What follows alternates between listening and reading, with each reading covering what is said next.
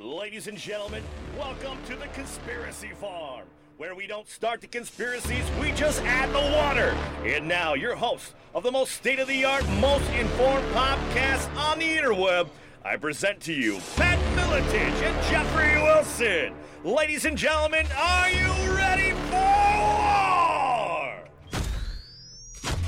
Yes. Welcome, ladies and gentlemen. We are once again locked and loaded for another episode of the Conspiracy Farm. It's me, Jeffrey Wilson, coming to you live and direct from here. I'm sitting in St. Louis, Missouri, always with my co-host, riding shotgun, UFC Hall of Famer Pat Miletich. How are we doing this afternoon, champion? I'm doing great. I'm doing great, Jeffrey, and I will say you've outdone yourself.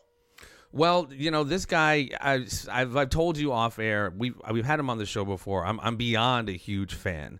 Uh, even though I did introduce him in, incorrectly last. Returning. What's that?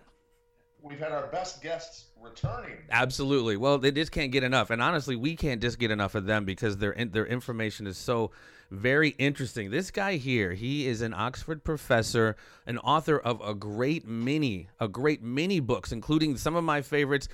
The Giza Death Star, Financial Vipers of ben- Venice, the Babylon Banksters, Nazi International, and the list goes on. You can obviously at the end of this interview, you can uh, he will drop his social media. You can find out where he's at. Ladies and gentlemen, Dr. Joseph Farrell is with us today. How are you today, sir? Pretty good. Thanks for having me back. I, am not actually an Oxford professor. I just got my PhD there. are you telling me I messed it up again two times? Come on. I yeah, that is true. PhD a PhD from Oxford. boy, oh boy, it always has to be something, does it? But again, I am a huge fan, sir. I mean, you. I, know, again, like I said last time, if I had a dollar for every every hour I've, I've listened to your videos and it just like went into your research, it, it is so very fascinating. And the last time we talked, it's I kind of messed up the order of everything. The last time we talked, we kind of started with pre um, pre World War II Europe and uh, the, the role the Nazis played and the Americans played in the Nazi war machine, et cetera, et cetera. Sir, what we need right now, and have you seen in the world, we are at each other's throats, divide and conquers in, in huge effect on my Facebook timeline, and it's just crazy and throughout the world. I want a little bit of perspective. I want to rewind the clock quite a bit, if you don't mind. And with a lot of your information, I think you can kind of help us do that and realize so much of this is by design, and we oftentimes get caught up in a lot of the minutia of this. Um, as it relates to one of your books, um, you know, the Babylon Banksters, High Physics, High Finance, and Ancient Religion, and the Alchemy of Deep Physics, High Finance, and Ancient Religion, and also going to kind of coincide that with uh, the the Cosmic War. I'm going to give you, I'm going to toss you a softball here and almost let you go on a rant here for about 40 minutes. The way I set this up, tell us about the Cosmic War, if you will, and how that led to what you describe as a comic or cosmic Versailles Treaty. Well, um, I took I took the thesis of, of Dr. Tom Van Flandern, who used to be the uh, U.S. Naval Observatory astronomer uh, prior to his death. Uh, he died just very recently. He wrote a book um, called New Planet. Pardon me, dark matter, new planets, missing comets, or something like that. I could never remember the title of that book. But in it, he advanced the hypothesis that was very popular back in the early 19th century when astronomers discovered the first asteroids. And they they were actually looking for a planet where the asteroid belt was because there was a an astronomical law that was called the Titius Bode law, named after two German astronomers who formulated this law. And basically, the law predicted the harmonics of the orbits of the planets from the sun. And according to the law, it predicted all the planets, except there should have been a planet in the asteroid belt. And so, not finding it, and then later finding small asteroids uh, at the beginning of the 19th century, astronomers formulated the hypothesis that the planet that was there had exploded, it had blown up. Um, And Dr. Van Flandern revived that hypothesis uh, in a number of ways, looking at the composition of, of various asteroids and so on. And he also looked at the orbits of comets and then ran a computer program basing on these orbits and, and ran them backwards. And he discovered a very interesting phenomenon that many of the comets that we know that come into the solar system appear to have been the debris, the ejecta from that exploded planet, because they all originated in the asteroid belt. The orbits of these comets originated there. And he ran the, the program and discovered that the planet had to have exploded at one of two possible dates in the ancient past. One date was 65 million years ago, which corresponds rather well with, with the KT uh, geological boundary layer and the extinction of the dinosaurs. And the other date was approximately 3.2 million years ago. And that date interested me because if you look at ancient lore, if you look at the Mesopotamian texts, if you look at Greek mythology, of course, they have the Gigantomachy, the, the battle with the giants, which if you if you do the astrological names, the the battle against Kronos, well, Kronos is actually the Greek name for Saturn, the planet Saturn. So there was a great deal of lore about this ancient cosmic war of the gods, and from Mesopotamia, from Greece, from Rome, uh, pretty much every civilization has some version of this. We we tend to know it in the West from the biblical version of you know the battle between Michael the archangel and, and Lucifer. Mm. Okay. But there's this there's this cosmic war tradition, and I got looking at the texts and discovered that that this was basically a kind of um, uh, if you will, a civil war in the pantheon of the gods, regardless of, of which tradition you looked at Mesopotamian, Greek, Roman, what have you.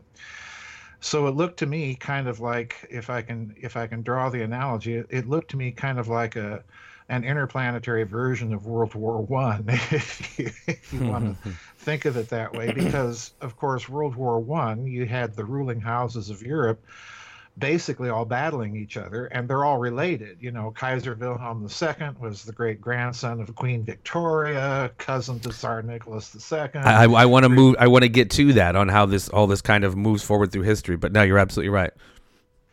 Yeah, the, you know, it's it's an analogy to World War One.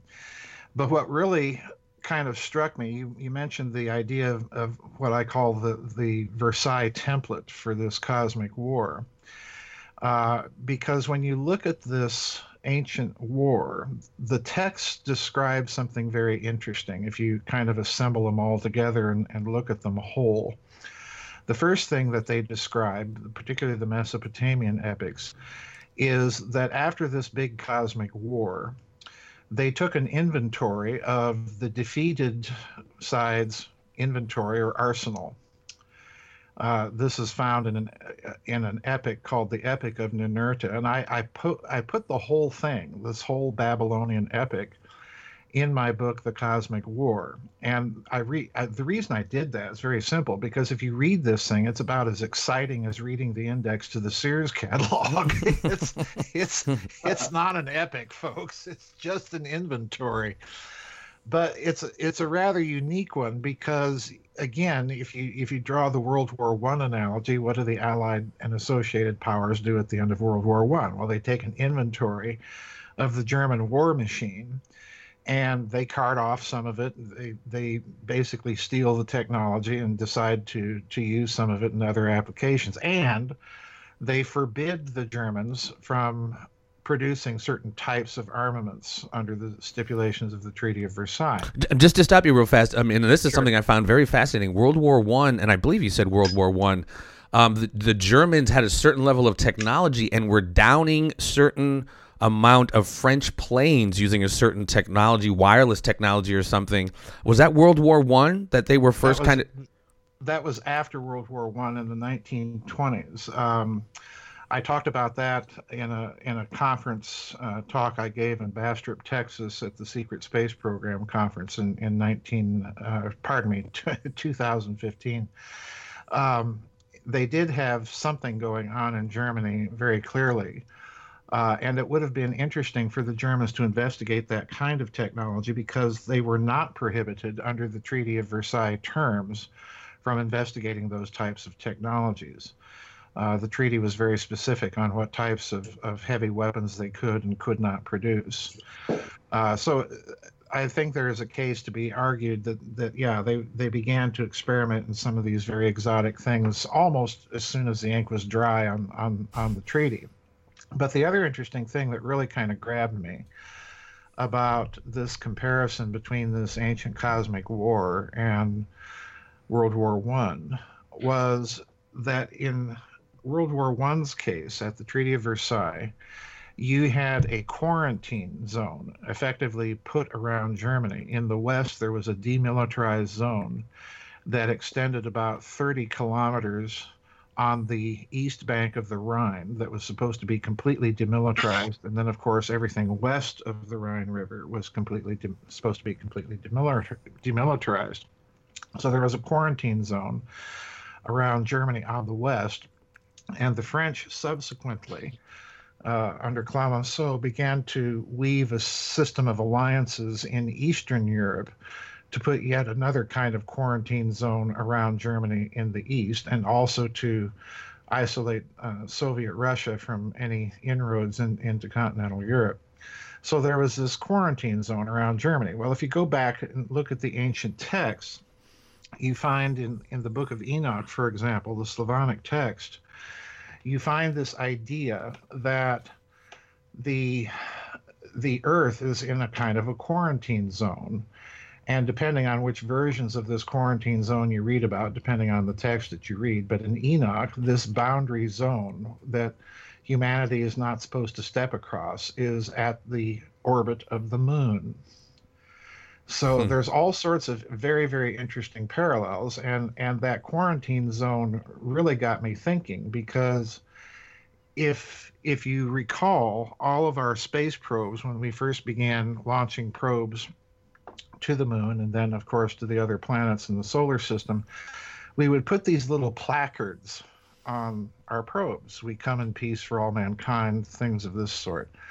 And I began to wonder if those placards weren't simply uh, were not simply a, a an expression of you know peaceful intention, you know, a, a sort of interesting gesture, but if they were not put on there because there were people in the national security establishment that suspected or had figured out from those ancient texts that there was some sort of perhaps cosmic Versailles treaty. Right. it's addressed to somebody, right? That, that's a message to someone.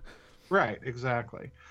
So you know, that's that's that's the Cosmic War Versailles template in in a nutshell. That's the Cliff Notes version. No, and I appreciate that because I know we don't. I mean, like I said, you've got done hours and you know many many of books and uh, you know written on this on this subject. So and so segue that and so that that that quarantine, if you will, was for uh, as you spoke about in in your books and in your videos, was for a, certain technology, correct? A certain weapon level of weaponry, or what, what was the quarantined for to keep them keep whomever from receiving?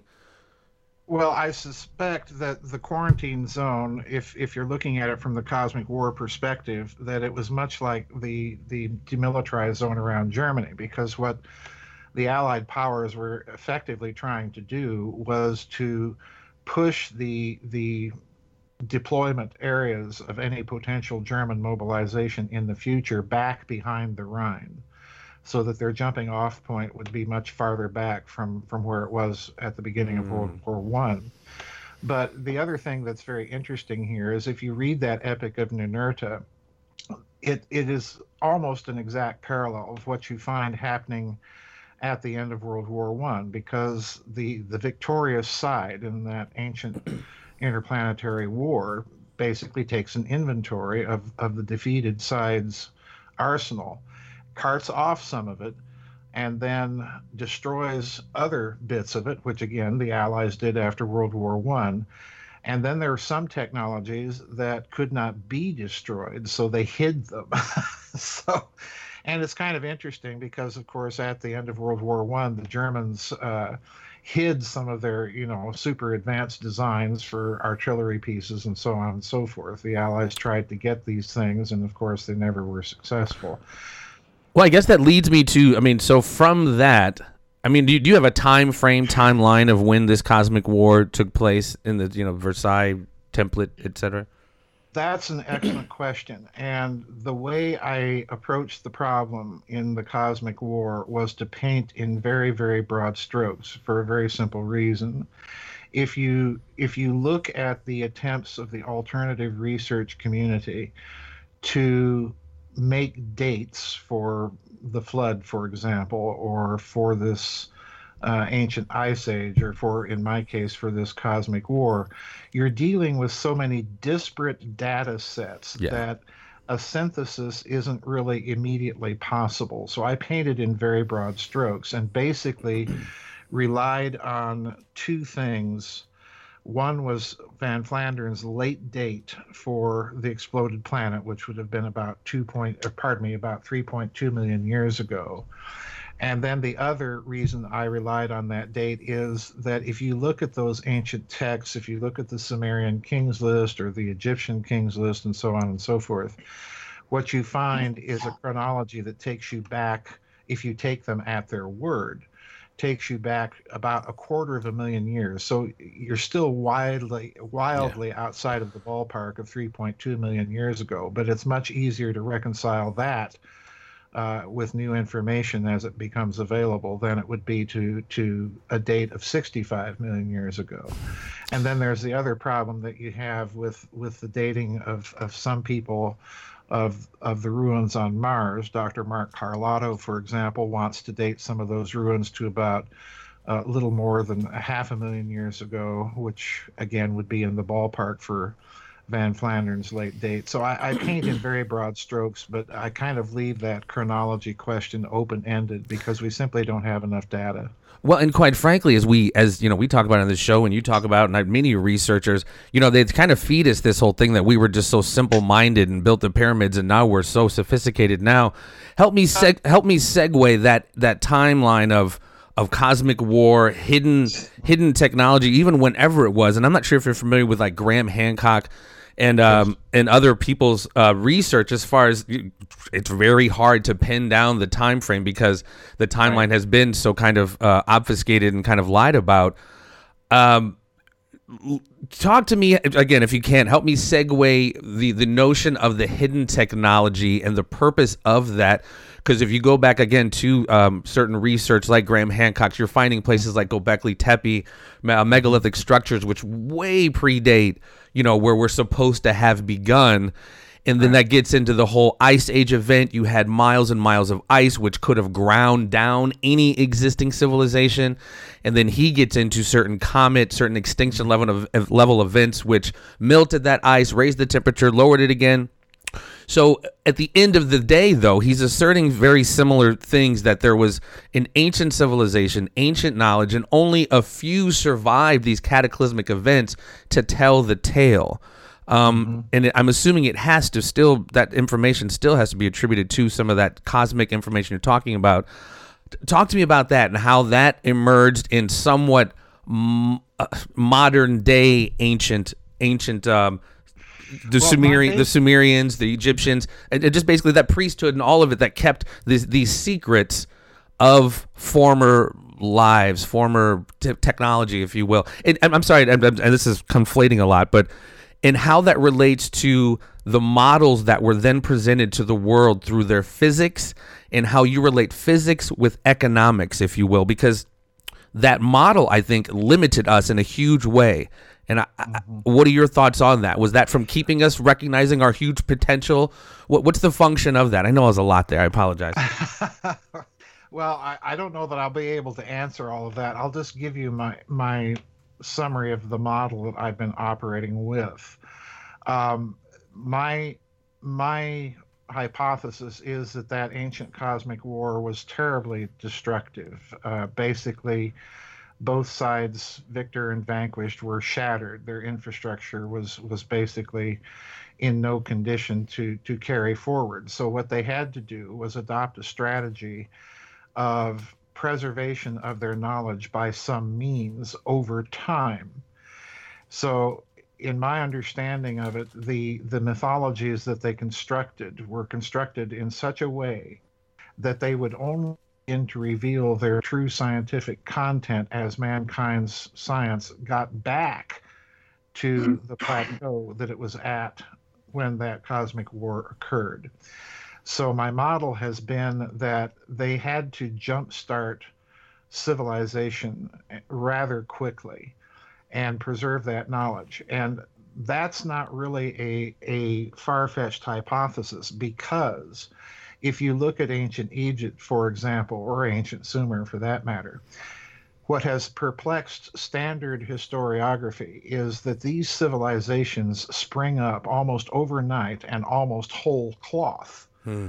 Uh, in the case of the Sumerians and the Egyptians, you have an advanced mathematics, you have astronomy, yeah. You have domestication of, of animals, you have agriculture, you have organized economies, and so on and so forth. You've got all of the institutions that we take for granted as, as being part of civilization. But in the case of Egypt, especially, they will tell you, if you look at their ancient texts, that they are actually a declined civilization. They're a legacy civilization of something that preceded them. Hmm. So, in other words, if there's if there's any dot connecting to be done, I think what you have to do is is bear in mind a, a tremendously destructive war and what what the plan would be as that destruction becomes manifest. Well, you're going to want to preserve your knowledge. You're going to create uh, priesthoods or, or secret societies or mystery religions, whatever you wish to call them, to try and preserve this knowledge and hand it down. And I think this is what happens. And interestingly enough, since you mentioned bankers, I'm glad you did, and, and, and the connection to physics, because if you look at the megalithic structures around the world, uh, this was particularly the, the hypothesis of, of people like Alexander Thom uh, and Oxford Engineering uh, Don, and so people like that. They looked at these megalithic structures and basically said that, that the standard academic narrative of units of measure in ancient times being based on human body parts or what have you was just utter nonsense. And that's true. Because if you're going to try and jumpstart civilization again, well, what do you have to have? Well, you have to have commerce.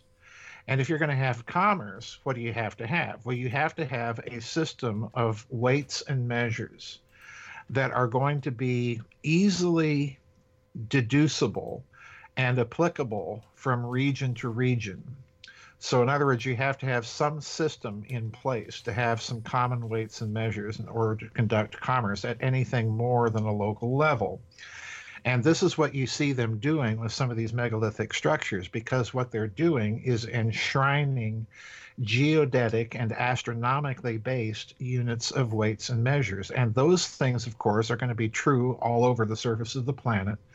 They're going to give you reliable uh, measures, reliable weights, and so on. This is the first activity that we see happening circa, you know, 35,000 BC or so. So, in other words, this activity again fits the overall model. Now, there is a connection, and this is kind of uh, related to your other question about, pardon me, finance and, and physics. To to basically state the point as as simply as possible. Any financial system is based on some system of physics and energy. We have the petrodollar system right now. Well, it's based on essentially a closed system of physics with scarce, supposedly scarce, non renewable, supposedly non renewable resources. Now, I, I'm not a believer in the fossil fuel theory of, of fossil fuels, as a matter of fact. I, am not in that camp. But nonetheless, the basic system itself is still a closed system of energy, it's still a closed system of finance. If you roll things back to ancient Sumer, what you find is almost the exact opposite of what we now have with our petrodollars, our monetized debt because in ancient Sumer, you had a system of finance that was based on money representing the surplus of the state warehouse. In other words, it was debt free money. Uh, it was not bullion based. It was not something that was based on scarce, non renewable uh, sources of, of energy or things like that. So you had an open system of finance because essentially you had a kind of open system of physics. And if you turn to the modern era, well, what do you see the Bilderberg group talking about, you know, for the last 10 to 20 years? Well, one of the big things that has been constantly a subject of discussion is fusion power. Because if that ever comes online, of course, the whole uh, economic system is is in serious trouble because it's based on a very closed system of energy, and therefore it's a closed system of finance. So hmm. you see a lot of things going on right now that indicate that they're aware that a big paradigm shift is about to occur. I think cryptocurrencies yeah. are this are part of this phenomenon. And don't get me wrong, I'm not a big fan of cryptocurrencies for different reasons, but I do think that they might represent an attempt to bring out a financial system that is going to be an open financial system and not reflective of, of scarce non renewable energy resources. Yeah, I think as we move into the technocracy, I think that things like cryptocurrency and moving away from fiat currency is going to be more and more, uh, you know, pervasive and ubiquitous. You know, in, in, anonymous transactions are just going to be completely gone by the wayside. Uh, going back to um, you know this hidden knowledge, etc., and how it kind of was coming out. Mm-hmm. Um, obviously, man, if we could all go back to the the libraries of Alexander prior to the burning, that would be so awesome. As far as you know, having have a, a real insight of what's going on and what's you know our history, etc. And so, um, how do I how do I phrase this? So, the the, the this is kind of moving forward a little bit because I mean, obviously, we're jumping kind of hundred years here, but the Venetians wound up sacking the Byzant uh, the the Byzantine Empire and wound up getting access to ancient cartography if you right. will, which you know really kind of defies what was you know modern modern cartography at the cartography at the time. You know, uh, maps of Antarctica without the ice, if you will. um, move us forward a little bit into. Um, gosh, I, I, know I'm hitting you with so much here. The, the Medici's and their unraveling of the I, I forget what it's called the um, Hermetic. The Hermetic.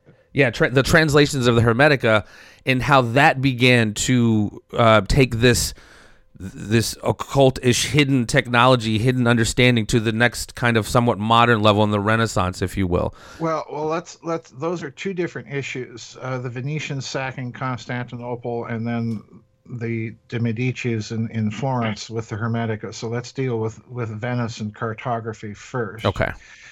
Because I think, and I, I lay out this case at some length in in the Financial Vipers of Venice. Um, in Venice's case, I I happen to think that the Fourth Crusade was intentionally uh, intended by the Venetians from the outset to go to Constantinople.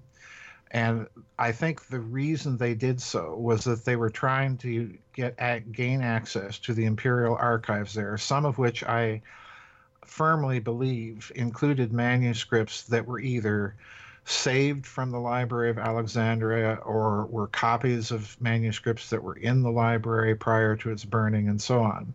That, that's it's because Byzantium, because that area was under Byzantium's auspices at that time, right? Their right. empire was huge. okay. Egypt, Egypt was part of the Byzantine Empire up until the seventh century. Uh, when at first it was uh, taken by the Persians and then subsequently recaptured by the East Roman Empire and then subsequently subsequently captured by the Muslims but for a prolonged period of time it was it was part of the eastern roman empire the byzantine empire okay. so there's no doubt in my mind that the imperial archives would have had some cartographical information because we see after the fourth crusade we see the emergence in medieval europe of, of maps very accurate maps as a matter of fact of europe that are called the medieval portolans all right? And I strongly suspect, given Venice's probable involvement of an expedition to the New World with the Sinclairs in, in the 14th century and so on, I strongly suspect that Venice gained access to the New World and particularly to the bullion supplies. This is a huge part of the story.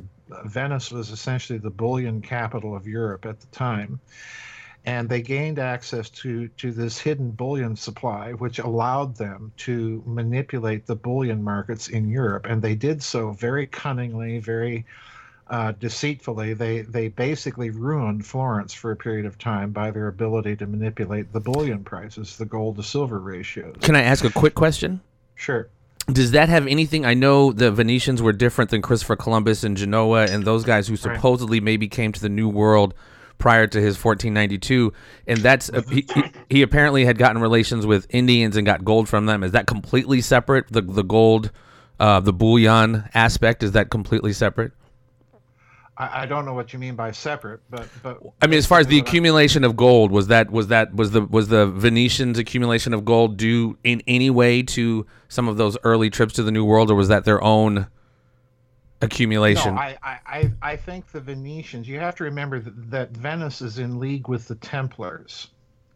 Uh, the Templars are, are Venice's allies. And in fact, most people credit Venice with inventing double entry accounting. I really think that this was probably done by the Templars, and the Venetians simply inherited that uh, that bit of technology and technique from the Templars when the Templars were suppressed. Many of them went to Venice, became members of the Council of Ten, and so on and so forth. So I, I think that there's a connection there with the New World bullion via the Templars. And then, of course, you see the Venetians, the Zeno uh, manuscript talking about the Venetians yeah. actually going to the New World with with the Sinclairs. interestingly enough. Uh, so yeah, that connection's there. And, and what I'm trying to stress here by mentioning Venice and this hidden cartographical tradition is that this meant that Venice effectively was opening the financial system in Europe, but keeping it as a monopoly, as a state secret. So, in other words, they had a hidden bullion supply that they could draw upon that no one else knew about. Now, this brings up Genoa because Genoa, of course, is where Christopher Columbus hails from. Genoa is the other major rival to Venetian power in the northern Italian city states. And lo and behold, what do we find out? Well, if you look at the capitularies, the, the contract between Ferdinand and Isabella and Columbus, Isabella makes the statement to Columbus, and I, I put this in the book that you know Columbus is describing all this wonderful stuff that you know is out there that we can go get, and it's very clear that the context is here is not talking about Columbus wanting to take a voyage to the Spice Islands. Follow me? right. It's very right. very clear, and Isabella remarks, "It's almost, sir, as if you've been there already." well, lo and behold, the the Turkish map of Antarctica that you referred to earlier in your question, the, the Piri Reis map from a Turkish admiral. Yeah. Well, Piri Reis, as a matter of fact, even states explicitly in the marginalia notes that he made on this map and in his own writings that Columbus had a secret map of the New World and had already made a voyage to the New World prior to his so called voyage of discovery. So, in other words, again, you have this not very well known tradition that Columbus himself may have taken a trip there and went back to Spain and sold Ferdinand and Isabella on backing a much larger expedition uh, to stake out Spanish claims. And of course, Genoa is involved here the Genoese are the hidden financiers of all this. Well, if you're Genoa and you learn that Venice has been doing this for some time, well, you want to go there too and find out what's there and get your hands on it. So the hidden players in this whole drama here are, are Genoa and Venice. Mm. so, Pat, know, did you have a question? Did something you had said wanted to say about the ancient maps? Yeah, uh, Doctor, are you familiar with Wayne Herschel? the name is familiar to me, sir, but I can't place the context. Okay, he's he has uh, a website called the Hidden Records, and all of his studies and research were started by a dying Freemason who talked about all the ancient star maps mm-hmm. of Orion and Pleiades mm-hmm. and how he claimed these three stars in that area were the origins of, of humans, is what he believed. And I wanted to ask your thoughts on, on Orion and Pleiades. And, you know, in, in Masonry and in a lot of other things in life, the significance of the number three, the, the three major and minor lights of Masonry, the three pillars, mm-hmm. you know, mm-hmm. this is something that's continual in, in Masonry. And what they represent is something bigger than necessarily what they say. Excuse me. But also throughout life, there's a lot of other things. Jesus was 33 years old. You know, it just there's all the the Father, Son, the Holy Spirit. It's it's a nonstop thing. And I was just curious as to what your thoughts were on on some of that.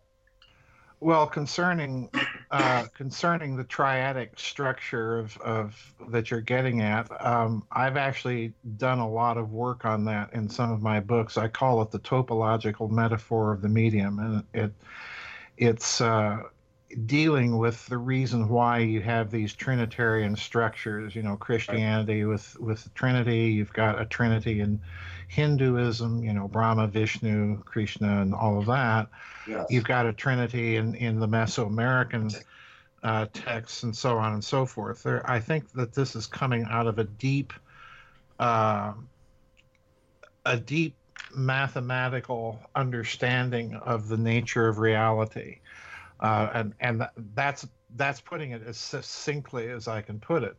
With respect to Orion and the Pleiades, um, there are all sorts of legends of various peoples around the world that seem to indicate the Dogon tribe in Africa being a, a famous example that have this mythology that they actually originate from a star system in Sirius.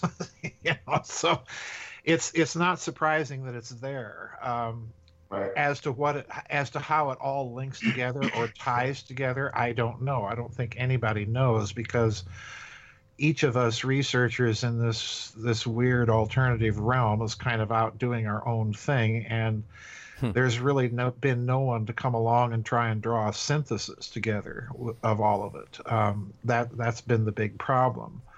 Uh, and and more and more data you know keeps being discovered and added to the to the equation every day uh, it seems so you know eventually i think what's going to happen is that synthesis is going to have to be done if the standard uh, academic historiographies are going to be overturned. I think the the case has been made that that this alternative timeline does exist, but no one has done a synthesis yet to to kind of tie all this data together, and that's been the problem. Yeah, I just found it. I find it very interesting. While uh, a good friend of mine, a very very intelligent man, Michael Schiavello, who was my broadcast partner for quite a while, for about seven years, he's he's back in Australia now. He's the guy that pointed this out to me, and he's he's written several books on some very interesting subjects. But it, I found it intriguing that all these star maps of Orion and Pleiades were were basically all around the world in ancient civilizations near the you know they, they go back as far as as you know as far back as people can carve into rocks, basically. Mm-hmm. Very, very, very interesting stuff, and just the just the simple facts and things that, I mean, anybody has got to wonder why it is modern man can't figure out how they built the pyramids. you know, you, have got to say to yourself, wait a minute, there's there's something seriously missing here in our intelligence levels. Yeah, well, you know, people need to sit down and actually read Sir Flinders Petrie, the, the pyramids and monuments of Giza. He's he's the so-called founder of modern Egyptology, and he spends a great deal of time in that book talking about and you can kind of tell he doesn't want to talk about it but but he talks about some of the structures particularly the sarcophagus in the great pyramid appearing to him as as if it had been drilled out. You know so oh. the the mind boggles because you know how, how, they might have been able to drill things with with fan belts and copper diorite balls and slurry but to do so and get the kind of precision that they got would have been a different matter altogether. So yeah you're right. Um, there's all sorts of things indicating that that these structures some of these structures are very very old. Um, they're they're too precise Right. And you know the, the biggest the the biggest pro- the biggest problem I've had with the Great Pyramid, which I talked about in, in my pyramid books, is when they went to carbon date the mortar in the pyramid. They discovered that the mortar, the carbon dating of the mortar at the top of the pyramid, was about a thousand years older than the mortar at the bottom of it. so you know they built it from the top down. And Well, that kind of leads to your, you know, your thoughts and your hypothesis that the Great Pyramid was some form of defensive or offensive weapon, and that was the that that changing of the the mortar was due to you know certain level of radioactivity at the base of the pyramid. Right, exactly. Yeah, exactly. Um, it, it it's it's a conundrum that I don't think anybody has an answer to. You know, I've read all sorts of explanations about how they built the thing, from you know the standard Egyptological things to more avant-garde notions, and yet none of them. Uh, none of them seem to be able to capture it.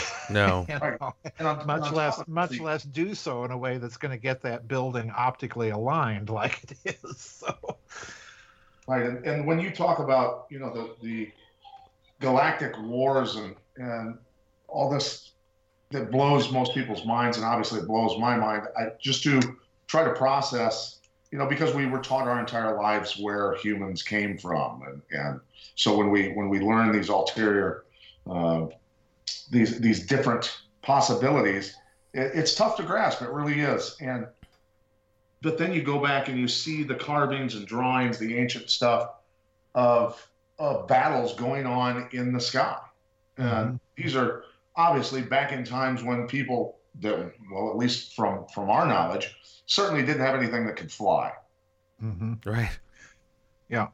Yeah you get you get all sorts of very very peculiar descriptions in these these war tales of of the gods uh, the mahabharata in the hindu tradition is is full of descriptions of things that that sound very much either like nuclear weapons or directed energy weapons of some sort. Uh, you've got the legends of marduk or zeus and their thunderbolts. Uh, you you've got a very very fascinating description of Marduk's weapons in the Enuma Elish uh, that that are, if you look at them with kind of a modern physics eye, are are quite eye opening. So yeah, it, there's something going on back then. Clearly, that if you take the texts as they stand and at their word, are trying to describe a technology that they simply don't have adequate enough words for, but yet the descriptions are there and you can kind of reverse engineer certain things, if you will, from the texts themselves. Yeah, and then we talk about the the civilizations, the ancient cities that have been dug up uh, in the Middle East, and, and you may know the specific names and places. Obviously, I don't recall offhand right now, but where they had discovered cities underground, had had excavated the entire city, and found hundreds of skeletons in the streets, holding hands, dead, uh, killed, and then the high uh, radiation levels, massive radiation levels. Yeah, you're talking you're talking about Mohenjo-daro in India. Yes, that's it. Um, yes. the the city there you're you're quite correct the skeletons there are people skeletons of people that you know look like they had been going about their everyday life and then some cataclysm hit them there is an extreme high amount of, of background radioactivity Wow. uh, some some Soviet scientists, as I recall, went there and did some studies there in the 1950s. I think it was the 1950s, and they concluded that some sort of nuclear weapon of, of on the scale of, of something like Hiroshima had been detonated. And again, that that would fit the descriptions that you have in some of the texts of the Mahabharata and the Ramayana and some of the Hindu epics. So you know the data the data is there if you if you want to bother to look for it Well, that's that's the huge problem, doctor. That's the huge problem with today. People. tell Uh, me about it yeah, they have a very fast food way of approaching information. Um, yes Yeah, I mean, and it, not to digress, I guess, but I mean, I definitely wanted to try to synthesize as much of this as possible before we let you go. Going back to the Venetians and how they were so much of the economic powerhouse at the time, and you know some of their double dealings, and they were pretty shady in their double dealings. And talk about, you know, they were able to kind of maintain their power by working with both the Catholic Church and the Protestant Church at a certain point in time, moving north to expand their power, and then you wind up, like you said, going into and correct me if I'm wrong this leads into these multiple different um, families which wind up going into certain countries and they're all related from the russians to the dutch to the english. Talk to me about that the, the, the expansion of the venetian power if you will well, during the, their t- the venetians established essentially an oligarchical state in the guise of a republic uh, and it's very interesting gasparo cardinal contarini where have uh, i heard that very, before very yeah he was a very famous uh, Renaissance cardinal. He was actually the cardinal that was not only corresponding with Martin Luther, but also at the same time setting up the Council of Trent. So, you know, he was definitely playing both sides against the middle. But he wrote an interesting uh, treatise about the Venetian Republic, which incidentally our founding fathers read. Um, they hmm. there's some school of thought out there that that had some influence on their thinking at, at the Philadelphia Constitutional Convention. But in any case, Venice, if you look carefully at what Venice did, began to do, the first thing that is a telltale clue was that the Venetian Republic began to liquidate its public debt right around the 15th and 16th centuries. And to me, that looks like a move that you would make if you want to get some liquidity and transfer headquarters, so to speak, because by that time it's very clear that this little city in a swamp at the northern end of the Adriatic Sea right. is not going to be able to be a global player with the discovery of the New World. So what you see happening, I think, is the transference of capital, and the same with Genoa, because Genoa, as I said earlier, begins to back Spain. Venice moves north, and you find a very interesting progression of banking families. The Fugger's family in Germany, the the uh, von Thurn und Taxis family in Germany. That's still a family that's around. It has an Italian branch, Della Torre, uh, Della Torre Itasso is the Italian name of the family. So, in other words, this family, this powerful banking family, exists on both sides of the Alps. What you see happening is very interesting because a major banking center, another major banking center, begins to arise at about this time in a swamp.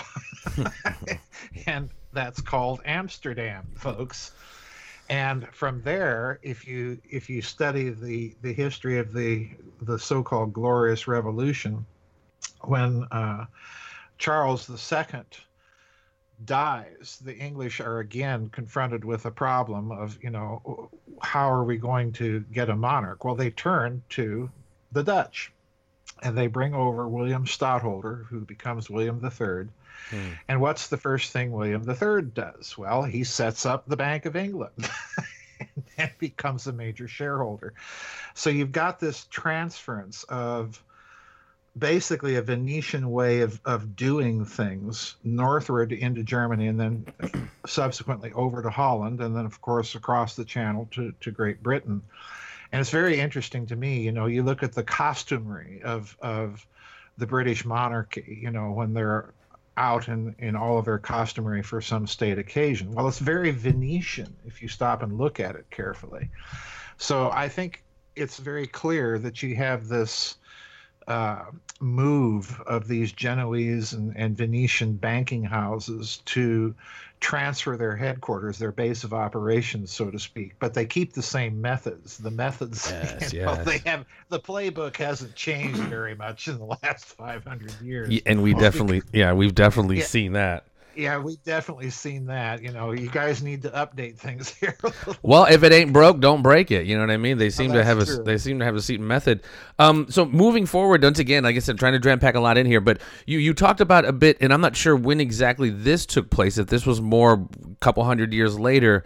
Um, the schism that was kind of going on between that old European guard in the new world Anglican American um, aspect, if you will. Um, speak to that the the, the schism. I, I, I'm not. I'm. I'm not getting enough information there to, to understand what you're getting at. Um, I, I, from what I could understand from some of your videos, there after I guess it was around maybe at the end of World War II, where that that where we kind of had our first conversation, that ilk went kind of underground, and even before that, I thought you had spoken something about um, there there was kind of I don't know, somewhat of a, a schism between the certain kind of powerhouses, if you will, in Europe, leading up to kind of uh, somewhat today.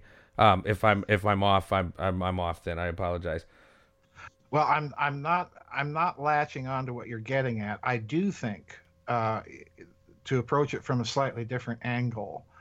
Um, I do think that that there was a fundamental conflict that was set up, namely World War One, largely by the British oligarchy, uh, using primarily using King Edward VII, Bertie, uh, who kind of was was the spearhead for creating the system of alliances to encircle Germany. England, by that point, knew that it on its own simply could not tackle Germany. It had to have some allies on the continent, but they they also viewed Germany as the principal competitor that had to be taken out and taken out now. Uh, so there was a schism in a certain sense between the the British oligarchy, the British royal house, and their German counterparts uh, and Austrian counterparts. Uh, we know what the result of that was. But I think in contemporary times, the the schism manifests itself, at least in this country, with what I've been calling factional infighting. You've you've basically got a mafia uh, type of situation where the capos sit around at the same table, they drink their their sherry or their brandy, smoke their cigars, kiss each other rings while they're shooting at each other out on the street. um, you you have, a, I think, in this country a a factional warfare going on right now between various segments of the American deep state, and you find that same factional warfare going on right now in Europe. You've, you've seen it with the Brexit vote in Great Britain. Yes. manifestation. The recent Italian elections. Uh, let's remember that that the the Lega Nord in Italy, which is one of those Eurosceptic parties, is founded and has its strength precisely in Venetia, in the province that Venice is in. So in other words, all of these old, old fissures are are surfacing again. You find the same thing going on in Germany, in Hungary. So there's some sort of deep factional infighting going on, and I do think that that infighting is predicated upon one very simple phenomenon. They realize they're getting very close to their global only goal. Hmm. And now each faction wants to be the dominant faction that's going to run the show. And the closer they get to the goal, the more it falls apart because they all want to be that faction and they're all starting to fight each other. So fascinating. You know, yeah. Yeah. It's to me, it's very clear. Um, well, going back to what you said about how their playbook hasn't changed, do you see any name? Do you see that Venetian model still, you know, being exercised today in any fashion? Do you see, you know, any remnants of that in any specific, as you oh, talked yes, about in your videos, bloodlines? Any specific bloodlines that, you know? Oh yes, those those old. I, I even blogged about this recently. Those old Italian noble families that are connected to Genoa, uh, Florence, Venice. Those families, von Thurn and Taxis, and Right, right. You know, these families are still around. They're still very wealthy, and they're still very, very powerful. Uh, you know, forget about the Rothschilds. They're kind of Johnny come latelys to the game. You know, the Italians and that's so funny, playbook. Doctor. Everyone throws that name out like they are the be all end all, and I always say if you know their names, like if they're so mainstream, then they're, they're not they're not the true players of you know they're not the true architects of things. If you know their names, No, I think I think you have to look at some of these old families. Very, very, you know, the Giustiniani, another another very, very old family in Italy uh, that's still around. I've, are you familiar with the Uh, Pallavicini? They're like an Italian. Um, uh, they're Muslims, but they're I don't that name. I saw some videos that they go back to kind of the black nobility. you familiar with that name, the Pallavicinis? Uh, the name is vaguely familiar to me. There's Okay. there's all sorts of there's Yeah, all sorts of sure, these sure. um, both in Italy and Germany. Again, those two countries in particular are are key because, of course, northern Italy was part of the Holy Roman Empire. It was part of the Right. Roman Empire time. So you have this these interlocked families, and of course, they another very famous family would be the De Este family, or sometimes it's called Estes. You know, that's a very common family name. And that's yeah, Uh, that- yeah. Well, that family that family connects directly to the House of Orange in Holland, the Welf Estes. Uh, that family has connections to Queen Victoria. Uh, so you know, again, Links to the House of Hanover and Bavaria. Is that correct? Oh, sure, absolutely, absolutely. You know, they're all kind of interconnected. It's so crazy. So, it's so you know, it's yeah, it is crazy. I mean, it is. stop and think of it. Kaiser Wilhelm, you know, Queen Victoria's grandson, cousin to Tsar Nicholas. You know, all, all of these very weird connections. Well, and I suggest everyone to listen to our last interview because our last interview, I kind of did it out of order. We kind of pick up at you know beginning of World War II and the players involved. So, if you don't mind, you know, as it relates to what's going on today, I, I was when I contacted you before, and I really wanted you to get on. I hear about you know obviously Trump. Trump is now the you know the white hat, the lone gunslinger, going to save the planet. You know, I just I don't necessarily buy that per se. Is, No, is there is there any relation to him to the Drumps, the D R U M P Fs, but more more more modern and more um, more contemporary? He was obviously a big real estate guy in New York, and obviously mm-hmm. New New York was run and is probably still run by the mafia. Are those Italian families in any way tied to any Italian nobility that he might still have some kind of alliance to? Well, that I that I don't know. I can tell you that my suspicion when Mr. Trump made his announcement was that yes, he was from the outset he was a can a deep state candidate, but from a very very different faction than that which was backing Darth Hillary. Um, I love it. Yes, sir.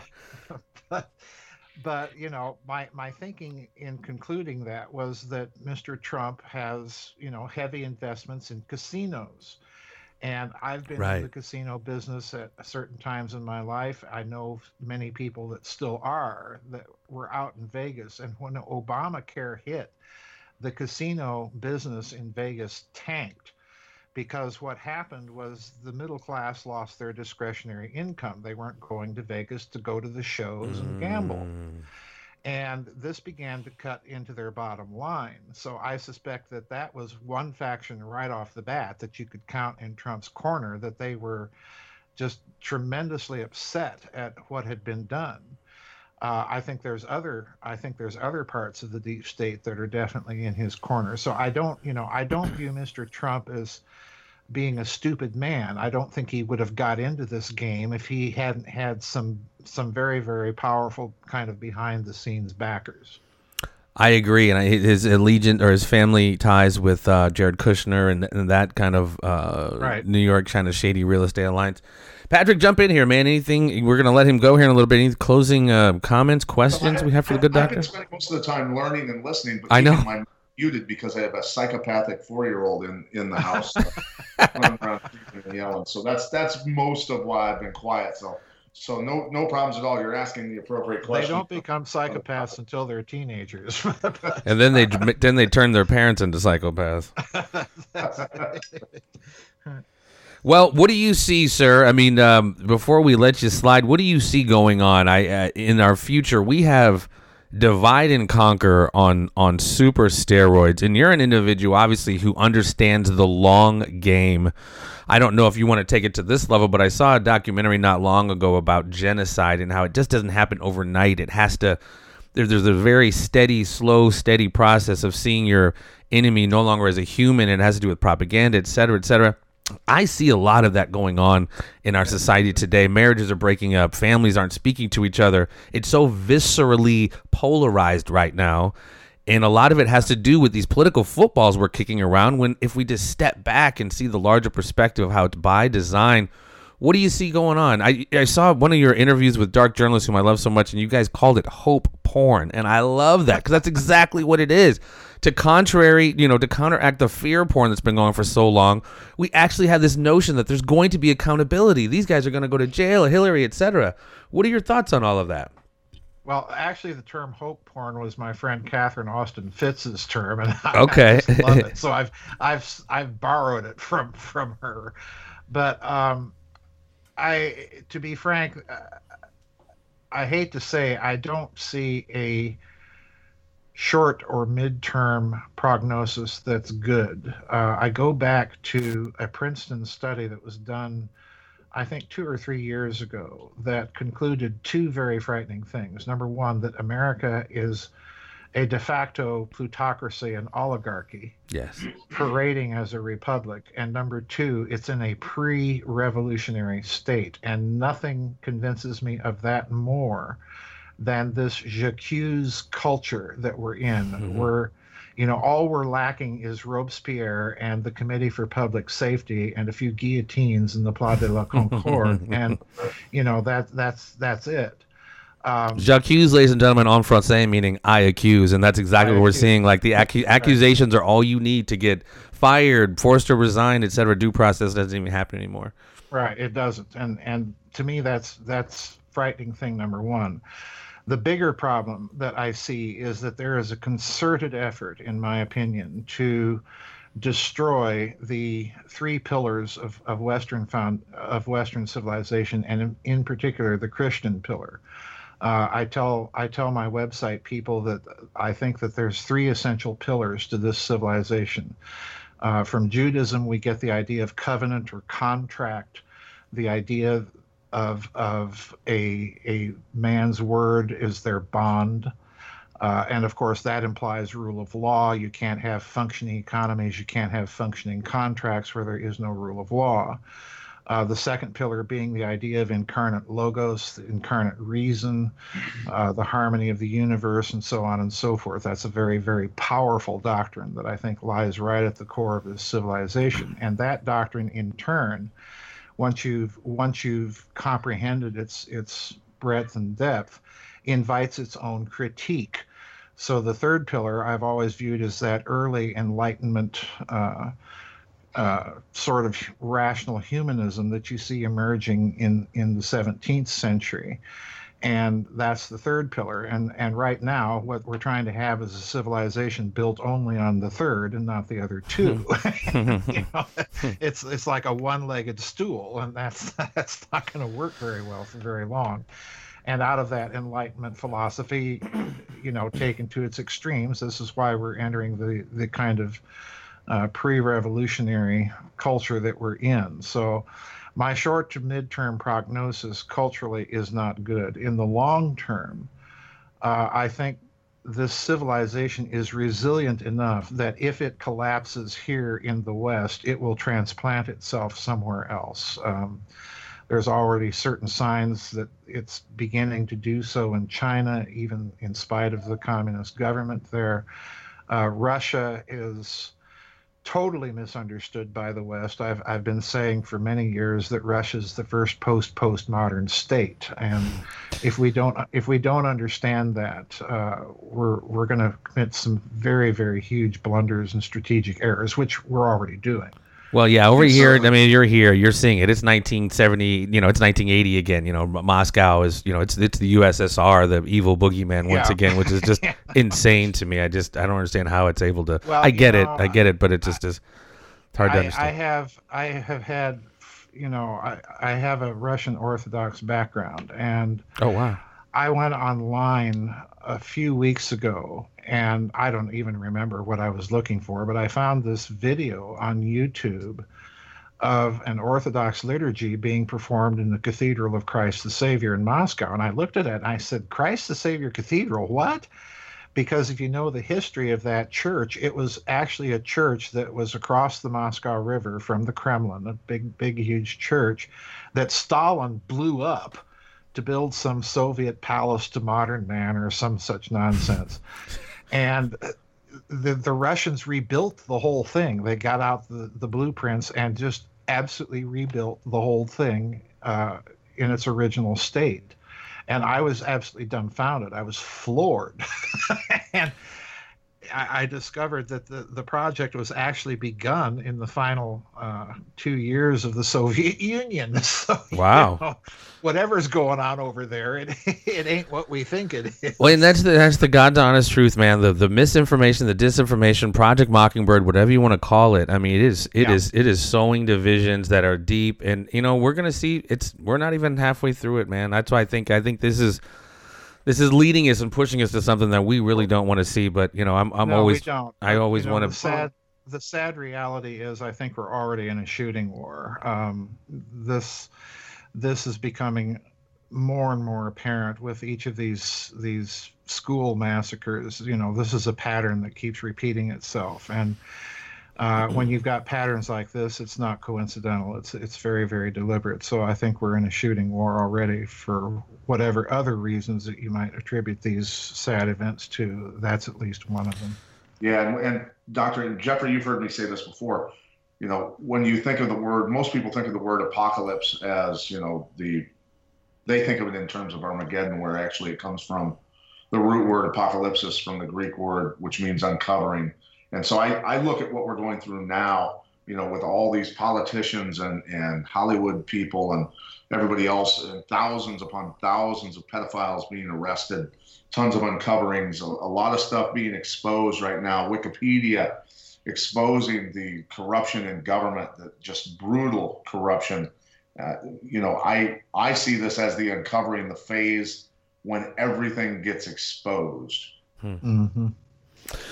We yeah. will see, and I can this adds to some of the hope porn, man. I swear. I, I mean, you know, all of us sitting around waiting. Is Mueller working with Trump? Is Mueller after Trump? We're gonna see it, man, in the coming days. Man, Dr. Farrell, I can't. Dr. Farrell, I, I thank you so much for your time. I mean, I will continue. You know, if you can throw out any of your social networking stuff, please, ladies and gentlemen, support his work, support his research, so the man can keep writing books. Where can we Where can we track you down, sir? Uh, best way is is through my website uh, www.gizadeathstar.com. Um, if you want to contact me, just use the contact button that goes directly to my to my email. Perfect, perfect. Pat, any closing statements for the good doctor? No, I'm good. Thank you. Thank you much for your time, doctor. Yeah, thanks for having me back on. Doctor, thank you so much. Ladies and gentlemen, go track him down. This guy is the absolute truth. I cannot thank you enough uh, for your time, sir. Peace and so much love and continued success. Stay tuned, ladies and gentlemen. There will be more. Thank you, Doctor.